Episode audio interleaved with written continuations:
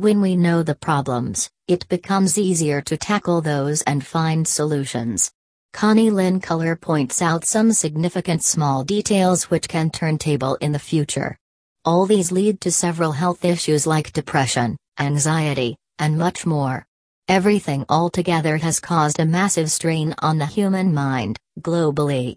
Which does not only affect one's individuality and health but parallelly deteriorates one's productivity. Mrs. Culler believes and promotes simple methods and awareness for the betterment of psychological well being. But given all sorts of complications, exactly what we expect the future of mental health to be soon?